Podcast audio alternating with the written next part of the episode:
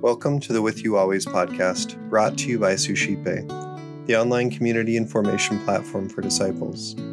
Here we invite followers of Jesus Christ to share reflections and wisdom from the journey. Our hope is to instill a recognition that God is indeed with us always.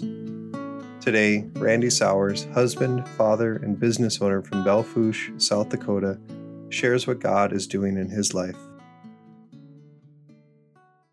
Today we hear about Paul and the Gentiles and whether or not you must be circumcised in order to be saved. And this is one of the earliest times that the church hierarchy comes together and comes out with a doctrine that says you do not have to be circumcised to be saved. And it's really beautiful that you see the church operating then as it does now and coming together to give clarification on the laws. But also inside of that, if we don't have to be circumcised anymore, that is because Jesus said we must be circumcised of the heart. And when I think of the circumcision of the heart, I think of just the complete vulnerability in our pain and our weaknesses and what is what we have done and what has been done to us. To ask Christ to enter into that agony and into that pain.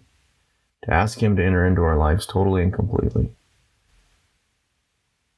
And in order and when we do that, I think we come to know the Father. And Christ came that we might know the Father, because those who know Christ know the Father.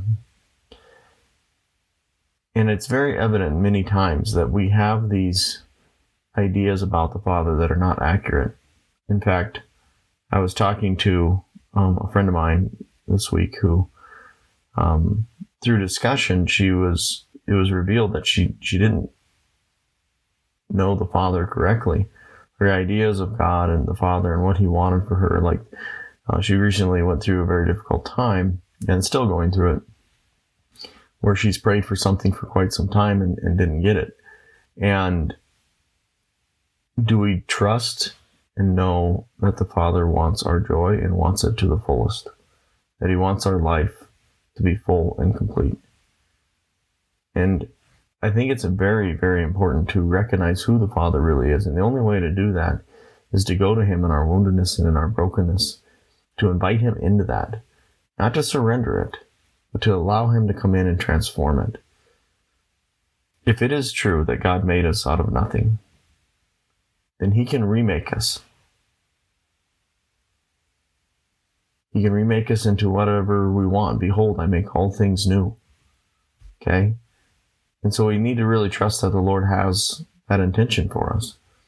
If the God of the universe can create everything out of nothing, he certainly can recreate something out of something. And that something is you. Invite him in. Have that circumcision of the heart to allow him to see where you bleed, where you hurt, where you're alone, where you're in pain. Allow him to come in and hold that. Allow him to come in and restore that. Behold, I make all things new. I have come not only for you to have joy, but have it complete. I have not come for you to have life, but life to the fullest. Do we believe the Father? Do we trust the Father has come to restore us, to make us new where we are broken, to set us free? Where are you captive?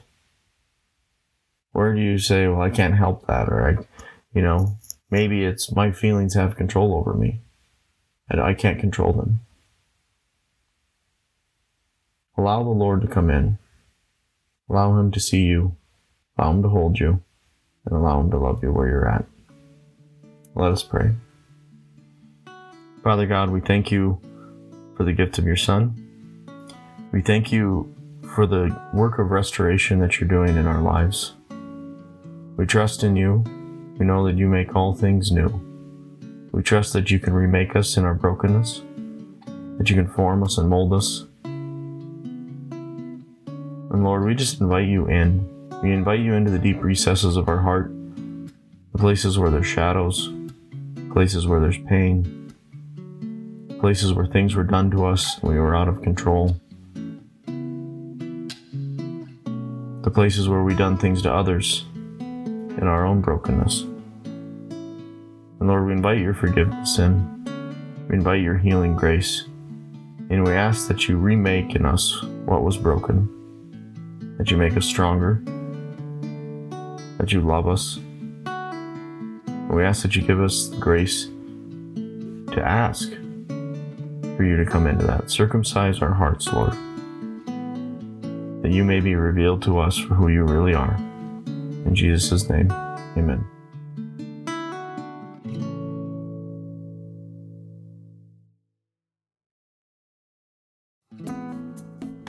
Hi, everyone. My name is Eric Gallagher, the founder of Suscipe, the online community and formation platform for disciples.